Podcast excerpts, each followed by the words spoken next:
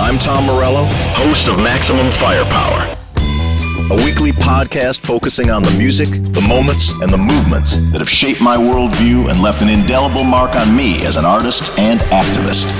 Come correct with Maximum Firepower. From Redwood Forest, Gulf Stream waters. This land was made for you and me. This is Tom Morello's Maximum Firepower. I'm Tom Morello, and this is Maximum Firepower. My guest today is the great Steve Van Zandt of the E Street Band and of his great solo career, my longtime friend and road compatriot. Little Steven, how are you today, sir?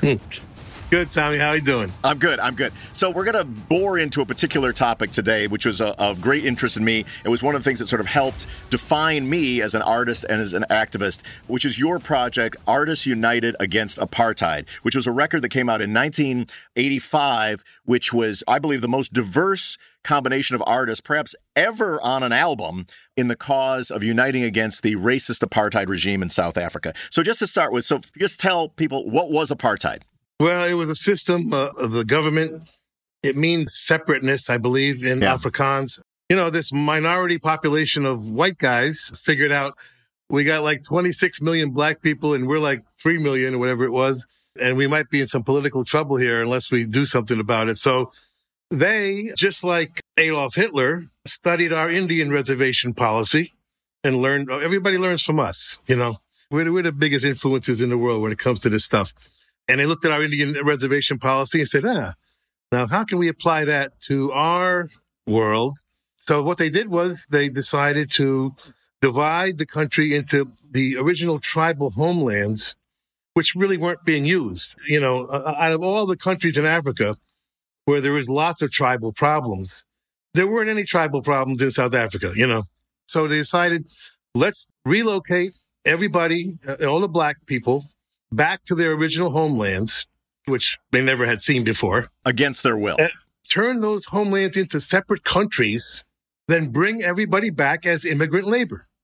Okay? Because, you know, the black people were doing all the work, of course, in the yeah. mines. This very brilliant, evil, genius idea, uh, they started to implement by using the Sun City resort in one of these homelands called Bophuthatswana, as the first kind of, uh, you know, they're t- testing the waters, so to yeah. speak. So like a show so place, they, a show place for the. For yes, the, yeah, they, yeah. they pretended to the world that Bophuthatswana was a separate country. So come to Bophuthatswana, which is a big casino, uh, and, you know, you won't be violating the boycott. Because keep in mind, the U N boycott went in very early, mm-hmm. like right after the U N was formed, practically. Uh, there were already a boycott and sanctions in place. And so they wanted to fool everybody, and they started paying artists a lot of money to come down and ostensibly play this separate country and give them credibility for this crazy yeah. idea. Yeah. So I couldn't quite figure out what was going on in South Africa, so I had to go down there. I went down there twice in eighty-four, and eventually I came to the conclusion that this can't be reformed, it can't be fixed, it's got to be eliminated. And there was already a sports boycott in place, uh, very successful. You know, they couldn't participate in the Olympics. And the home run was going to be the economic boycott, which would eventually shut the government down. And in between was the bridge, which was the cultural boycott. And I'm like, that's what we can do, you know. And so I just sat down one day and said, you know, how can I bring this government down? You know, and, and I figured out very methodically, we do this, we do that, we do that. You know, and eventually it, it, it'll fall. And that's what happened. Just to clarify, part of the policies of apartheid was not just, you know, creating these fake homelands and then having them come back as immigrant labor. That just meant that they couldn't vote. They had oh, zero. Sorry. Zero, yes. no, no, I was just saying they had, they had zero political. There was horrible repression. There was torture. I mean, it was like it was like a like a super militaristic, fascist, you know, racist regime that was brutalizing totally. the population and robbing them yeah. of all of their political rights. Yeah, and and yeah, at the yeah. same time, kind of like, here's this sort of shining example of how we coexist with the blacks with this Sun City, and these global artists are coming and they're playing. And so you see, everything's really fine here. It right, really right. It, it really helped as propaganda in places like the United States to see, you know, artists playing. playing there. And so when you spearheaded the cultural boycott, which was being called for by Bishop Desmond Tutu, who was like the Martin Luther King figure of South Africa, calling for the boycott of the country to include a cultural one, then you came with this record. Now, tell me a little bit about, like, because, you know, I was radicalized at a pretty early age. And when I first learned about apartheid, I had, knew about apartheid, but for me, it was Peter Gabriel's song Biko, which was the one mm. that really made it personal. That came out in nineteen eighty, I think. So much so that they were actually thinking of instituting the draft at the time in the United States, reinstituting the draft, because there were these conflicts in Central America, in El Salvador and potentially in Nicaragua, where we seventeen, eighteen-year-olds might have to go to war. I wrote a letter to Umkonto We Sizwe, which is Spear of the Nation, the A N C's military wing, and volunteered service. I was like, if I'm going to have to go fight at eighteen somewhere, it sure as hell isn't going to be against the Sandinistas, you know, who are like just trying to help poor people, farmers. Like, I'll go down there and like whatever. And I didn't, I didn't receive a reply, but I was so wound up about the issue of apartheid. And then this record wow. came. This was a time where there were all of like the We Are the Worlds and Do They Know It's Christmas? These huge celebrity, like the biggest stars in the world would gather because of a famine that was going on in Ethiopia. And there were these charity events. They were sort of feel-good events, but they were putting, you know, artists putting their work to good cause to raise money for a particular cause. This record was different. This record was, this was a song about change, not about charity. It was about freedom, not about famine. And so tell me about how the song Sun City and that particular record came together. Basically, I, I was down there writing my third album, Freedom No Compromise, and this was going to be just another song on the album. And I was looking at Ethiopia also, only I was looking at them, and I started to write a song called Hunger that was about how corrupt the Ethiopian government was, and that's why people were starving, you know. Mm-hmm, mm-hmm. That's the way I think. You know, I don't mm-hmm. believe in natural disasters, mm-hmm. you know. I believe strictly in political disasters. Yeah. Then when Geldof, you know, did his thing, I said, well, that's, that subject is covered. And, and you know, he did it the smart way, you know, being very kind of neutral, you know, hoping to get some of the money to the right yep. people. Yep. You know, yep. God, God knows how much was, you know, siphoned off, yep. whatever. But he did the right thing. And, and you know, I decide I'm just going to I'm just going to try and get one artist from every genre on the record. Not going to be easy because the difference between social music, which is what those were, you know, feeding people, and political music is, I'm going to tell you what's wrong. I'm going to tell you why it's wrong. I'm going to tell you whose fault it is. I'm going to point the finger at them, and I'm going to name the name, okay? Yeah, and, yeah. And, and we're going to do something about it. Yeah, you know, that, yeah. That's political music. You know, yeah. It's different. I'm, fam- than, than I'm familiar with music, it. You know? Yeah, yeah, yeah. You know, and, and it's artistically challenging, as as nobody knows better than you. You know, and, and, and they complement each other. I'm, I'm not saying one's better than the other or yeah. more important than the yeah. other, but but you know, I need results. I'm I'm a results-oriented person. You know, I don't have the patience to wait around and you know and hope something happens. Anyway, so it took some courage because we named Ronald Reagan in the song, sure. okay, which yeah. already was like a freaky thing to do at the time. I can't even tell people who weren't there how popular he was. He was unbelievable, yeah. you know. People had to take a chance to be on the record, and they didn't know much about the issue. The, the issue was not in the headlines, okay? Yeah, it wasn't, I mean, front, it was it wasn't not, a front-page you know, issue. Yeah, it wasn't no, front-page. No, yeah. I mean, you had poor, you know, Randall Robinson, you know, with twelve people with, with signs in front of mm-hmm, Exxon mm-hmm, in the rain. Mm-hmm. I was like, felt so bad for these guys, you know. And at, um, and, at the, so and at the time, and at the time, Ronald Reagan was identifying Nelson Mandela and his political organization as a terrorist organization. And, yeah, and a communist, because, you know, yeah. uh, saying, you know, the the money's coming from the Soviet Union, you yeah. know. Yeah. So um, we had to convince people. We, I had to explain to every artist, basically, what was going on, you know. Then yeah. the, I was mostly interested in, in, in getting rap on the record because yeah. uh, rap was not cool at the time. And the industry right. was trying to squelch it and trying yep. to ignore it. Yep. And I felt very strongly about rap in the early days. I felt, you know, watching, you know, Marvin Gaye have to fight with Berry Gordy to get what's going on out. Yep. And, and Stevie Wonder had to fight for it. And, of course, you know, Miles Davis fighting his whole life just mm-hmm. in general. Mm-hmm. You know, uh, this was the first opportunity I, I had ever seen where black people were being encouraged to express themselves. Yeah. I mean, which was the opposite of, you know, I know, I know people find it hard to believe how different things were back then, but white artists were expected to express yourse- ourselves, you know? That was part of the artistic demand, you know? Yeah. And the opposite was true for black artists. They were not allowed to express themselves. Now, that sounds weird right now, but I'm telling you that's the truth. So so here comes these rappers. I'm like, man, that finally, you know, black people get a chance to express themselves. I got to support this, you know. And people were asking me, why are you putting them on the record? You know, you're putting Melly Mel next to, yeah. you know, David Ruffin and Jackson yeah. Brown. And, you know, yeah. and I'm like, yes, I am. I want to make a point here of, of you know, that this, this is an, a new hybrid of our art form that needs to be encouraged, you know.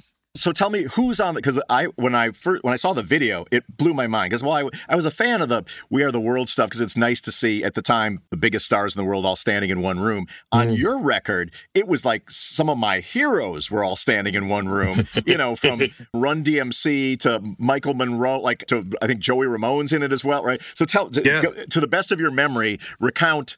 Like on the song Sun City is an, an incredible amalgamation of artists of varying yeah, genres. Yeah, the, the, I decided early on that I wasn't going to just go for the biggest artist. Yeah. I wanted to I wanted to use, choose artists that had said something with their work, you know, yeah, or had some relation to the issue or something like that, you know.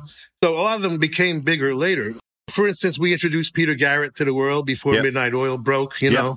Like you said, Michael Monroe, Steve Baders is on, uh, yes, Joey yeah. Ramone. Lou Reed, who, ha- who didn't do very many things, you know. Yeah. He was a very unusual guy to see there.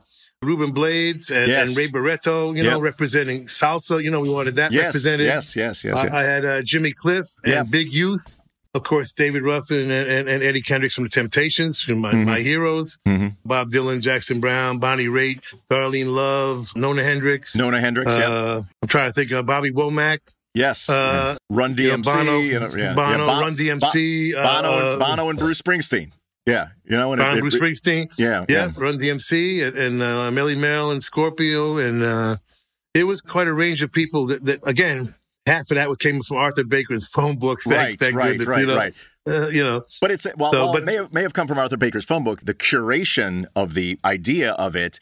It resounded, and it was so much different than the, the other things, and it really felt like this is an activist-oriented song for an important, like you said, like it's an issue to try to change. The, we're not we're not just feeding people, which is a noble cause, and it should be done. It was about upending a racist system and how artists yeah. could play a role. And so specifically, because I remember reading about this at the time, the subject of the song and the subject of the boycott was that artists were going to vow to boycott playing Sun City, despite the huge right. check, despite this, that, and the other. And so that was a, it was a statement both to the South African government, and it was a message to the audience of each of those artist fans who were drawn to this song. So, oh, what you know, Michael yes. Monroe's in there, or whatever. That this is an issue that one of my favorite artists is involved in, and it it deserves my attention. And there was a real fevered pitch at that time. I was. I'm not sure what time of the year the song came out, but it came out in eighty-five. But I graduated from college in eighty-six. And Harvard, there was a big divestment movement at Harvard. Harvard University was doing business in corporations that were doing business in South Africa. So the students on campus were trying to leverage the university into divesting from these corporations so that there would not be a financial umbilical cord between. Yeah, very, you know, very cool, very uh, cool. That movement was important, though. That you see, that was, that was, you know, it, it, that would it, become important because. In the end, it was the congressman's kids yes. that came to the congressman, okay? Yes, yeah. When I when, yeah. I, when I when I spoke at the Senate, they couldn't find it on the map. Yes. Which was really scary. Yeah. You yeah. know, in, in spite of the name of the place, you know? Yeah. Give a little hint. South, yeah, South Africa. Africa. You know, you know, where, where could that possibly know? be? Where could that possibly be? I'm telling you, that, that, that was the extent of the knowledge. It was like, you know, so we got to the parents through the kids. Yeah. That's the only way we were able yeah. to uh, overturn that the veto when the yeah. veto came, you know? Yeah. So let me so so the divestment movement's going on at Harvard, and I'm involved in it. And the graduation ceremony is coming up in eighty-six, and that's where a lot of the alumni come and donors come, and it's a big moment for the university. So we built a shanty town in Harvard Yard to shame the university. Like when all of these donors were going to show up, they were going to see uh horrid, squalid mess, you know, in, in, and, and, and have, to a, have to ask some questions. At the end of the day, during my tenure there, the university did not divest, and it was a real, like, blot on, wow. on from my point of view. I'm Tom Morello, and this is Maximum Firepower. I'm here with my guest, Steve Van Zandt, Little Steven of the E Street Band, as we discuss Artists Against Apartheid and his great song, Sun City, that helped dethrone the apartheid regime in South Africa. So then cut to, we are playing in South Africa in two thousand fourteen, and yeah. I believe we opened the Cape Town show with a song called Sun City. What was that moment like for you? Because, I, I mean, it, it was... It, it, it, completely surreal. Re- you know, it really was. You know, I realized, you know, we wouldn't be there if, if not for that song. Yeah, you know, exactly. Simple as that. Exactly. You know, exactly. And uh, you know, I got a chance to meet with the A N C guys, you know, and they told me a story which I nobody nobody knows, which is uh, they thanked me, you know, again, you know, thank you for getting him out when you did. They said because the last year of his life in jail, they've been chopping up drugs, you know, L S D and stuff, and putting it in his food, trying to destroy his brain. So that if they had to let him out, you know, that he would be kind of docile and, you know. Yeah, yeah, You know, yeah. So they said another year of that. I mean, w- would apartheid have eventually fallen? Most mm-hmm. likely, you know. Mm-hmm. But we certainly knocked a, a year or two off of it, at least, you know. Absolutely. And, and, and would Mandela have survived? Because without yeah. Mandela, man, oh, man, it would have been the biggest bloodbath in history. Yeah, you know? yeah. Because of what you said. I mean, they're killing people in jail. They're torturing people. It was just a horrible, horrible situation down there. And, uh, and you know, and, and Mandela comes out and and he was like Gandhi, man. He, yeah. you know, he turned into like, so, you know. Yeah. Well, it was wonderful. It was wonderful I, to see, you know, one of the thrills of my life, seeing him walk out of jail, man. That was ab- incredible. Absolutely. Incredible. And, uh, you know? and I mean, and I think the, the, the example of the fall, like, you know, growing up, things like the Berlin Wall, things like apartheid, they, they felt to me as a young person, like they were going to be there forever. You know, like they, like mm. that's, that is something that is ingrained. That's something that you, people are fighting, people are dying to change it, and they're not. The government, which, you know, like at the time it's Reagan, there's this kind of omnipresent power that is keeping the good thing from happening, that there's no yeah, chance true. that the good thing's going to happen.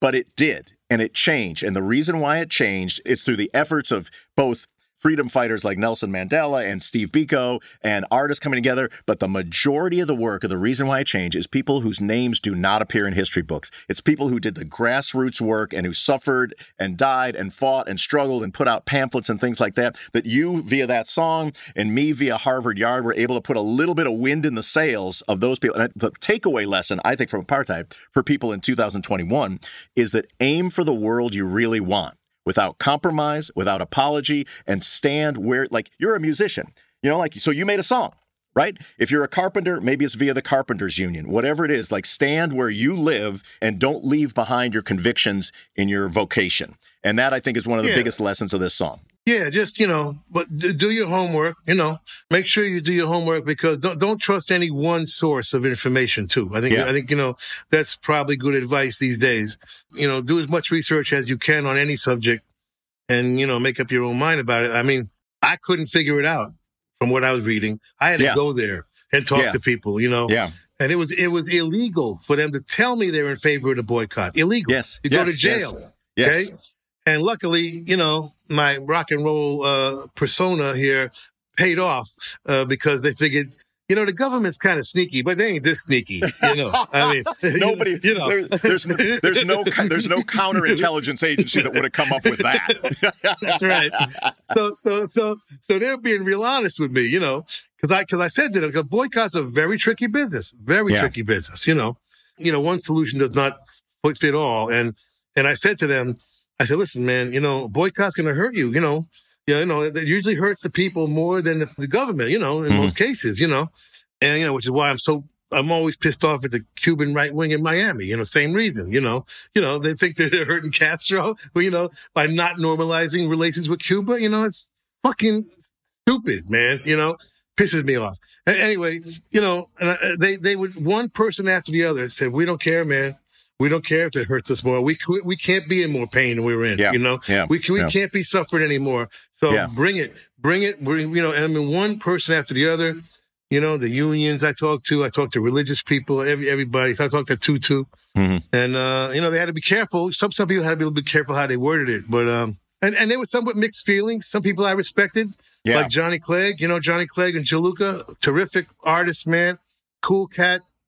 Uh, we lost him recently. One of the great Zulu albums of all time is uh, is, is is his uh, album with Juluka, and you know, and he wanted his music to you know to travel the world, and, and you know, and he, you know, so he was kind of he had mixed feelings about yeah. it, and yeah. uh, you know, so so you know, it was it was not an easy subject to, to make a decision on, but but uh, in the end, I was like, no, this is this is the only one way, you know, it's the only one way to do this, you know, we yeah. we got to go all the way, you know. Yeah, well, it's it's a great record and had a, had a definite impact on, you know, that changed the meter of world history in a way. I don't know if I share this story, but when we were in South Africa, one of the things I was very moved by when I was becoming politicized in part by apartheid was the student massacre in Soweto, where there it was mm. it, the African kids didn't want to have to learn Afrikaans, the Dutch language. They wanted to be able to right. learn their own language, and particularly they had the their own national anthem.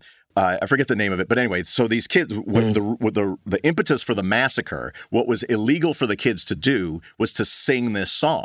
They couldn't sing this, the, the African right. national anthem. You, you weren't allowed right. to like, raise your fist. It was all this bullshit. So anyway, so I went with my kids to the spot where that massacre happened, and we had the we had our cab driver teach us the song, and we wow. sang it, and we sang it in that spot with our fists raised where they the nice. kids had, where the kids had sung it before, and it was like a real like I was th- very thankful to Bruce and the E Street Band for having me along, because it was just like this really meaningful moment from this uh. being the issue that really made me wanted to go somewhere in the world to like fight for something that I believed in, to having, you know, now it's a nice school, it's a school, and the kids are there and they're playing, and you can walk from there to Nelson Mandela's house, you know, now, and so it was a. Uh, but stand, nice. stand, standing on the stage with the interracial E Street Band, you know, in a soccer stadium with an interracial audience, enjoying the song Sun City in a free South Africa was really a pretty big career highlight for me. And and I know for the people, it certainly was for me too. It, it was meaningful, meaningful moment for the people in the stadium. And I know for everybody on stage too. So anyway, that's yeah, me too. Me too. Okay. Any final words on the Sun City project? No, other Wait. than, other than uh, you know, I, I wish we were making a little bit more progress here, to be honest, you know. Yeah. I, I didn't go I didn't go down there with any attitude of superiority, I tell you that. Yeah. Being very conscious of the fact that our civil rights legislation was only twenty years earlier. Yes. You know. Yeah. You know. So so you know, I had no kind of attitude like we're better than you, okay? Yep. Yep. You know, and, and I'm just, you know, I'm just disgusted every single day in our country that, you know, it's been four hundred years and two hundred years since our Constitution. Yeah. And man, you know, I, I don't know how progress could be any slower. You know, it, it's yeah. just a, it's an embarrassment every single day. And uh, yeah. I hope I hope this last four years, I hope something good comes out of it. It was such a, a extraordinary, profound nightmare mm-hmm. that I keep thinking maybe we had to go to that extreme, you know, to realize the obvious, which is we were founded as a white supremacist, Christian nationalist country. Okay, that's that, you know, with an asterisk. And yeah. the asterisk said, well, some of the cats feel guilty about it. Yeah. You know, you know, you know, you yeah. know. But but, yeah. but that's the truth. Okay? Yeah. We, yeah. we that, that's our country, you know, a white supremacist, Christian nationalist country. Mm-hmm. And we've been trying to fix that ever since, yeah. you know. And, and man, you know, I hope now, maybe, maybe now, finally, you know, maybe, you know. Yeah. We, we're going to try and fix this stuff in in in, a, in an institutional way, because that's where it has to change, man. It, yeah. ain't, it ain't about education reforms or none of that stuff, man. You know, yeah. I look at things like the big picture, and we got to like we got to spend the next five, ten years. And I'm a big supporter of law enforcement. Okay, nobody, nobody. I get the biggest law enforcement fundraiser in the country. Okay, we got to spend the next five, ten years. You know, getting rid of the white supremacists out of law enforcement and out of our military. I mean, it's going to take that kind of commitment, I think, before we start to change the institutions, you know, yeah. that we all depend on, you know, because, you know, I know a million great cops, you know, but all it takes is a couple to, you know, do what we're seeing on T V every day. Man. Yeah. And so, yeah. you know, I'm just hoping that we finally start to, you know, turn this ship around, man, because the, the progress just could not be any more embarrassingly slower, you know? Yeah, yeah. I think one of the lessons of the, of, I think you, you pointed out that it was, it's really in the D N A of this country, in the way that it was in the D N A of colonial South Africa. You know, it's demanding liberty while embracing white supremacy. That's the cornerstone right there, you know, and uh, yeah, and, and until yeah. at least at least at least you stare it in the eye, you can't you can't uh, stand right. up against you know, it. And, yeah. You know, and, and as embarrassing as it might be, we have to just admit it. Yes, yeah. we were founded yeah. as a white supremacist country. yeah. Damn right. Yes, we were, you know. Yeah. And yeah. now we got to, we got to, we've, we've, luckily, we had, you know, the, the geniuses of some of those founding fathers putting in, you know, all men are created equal and, and these little, little, yeah. little hints of things to come, you know. okay, yeah. okay. You know, it was there, it was hidden in yeah. our Constitution, you know, but now we got to make that stuff come alive and, yeah. and, and you know. It's time, man. It's time now. It is now. It's, now. it's well. Not it's tomorrow. Well past time. Now. Yeah. You know, yeah, yeah. Yeah. Yeah. Uh, well, little Steven, thank you very much. Steve Van Zandt, it is, it is one, it's so great to just see you, man. We, I run into Steven from time to time in different sort of crazy corners of the world, and we always have a, a nice dinner out or, or see each other at each other's shows. But I hope, you know, I hope in the not too distant future to see you on a stage somewhere rocking me, because yeah, I, I miss, yeah, I miss yeah, that yeah. very much. So you too, man. You too. This has been Tom Morello's Maximum Firepower. Thank you very much. Take it easy, but take it. Let foes of justice tremble. This has been Tom Morello's Maximum Firepower. Hear this episode again or listen to past shows right now on the Sirius X M app. Search Maximum Firepower.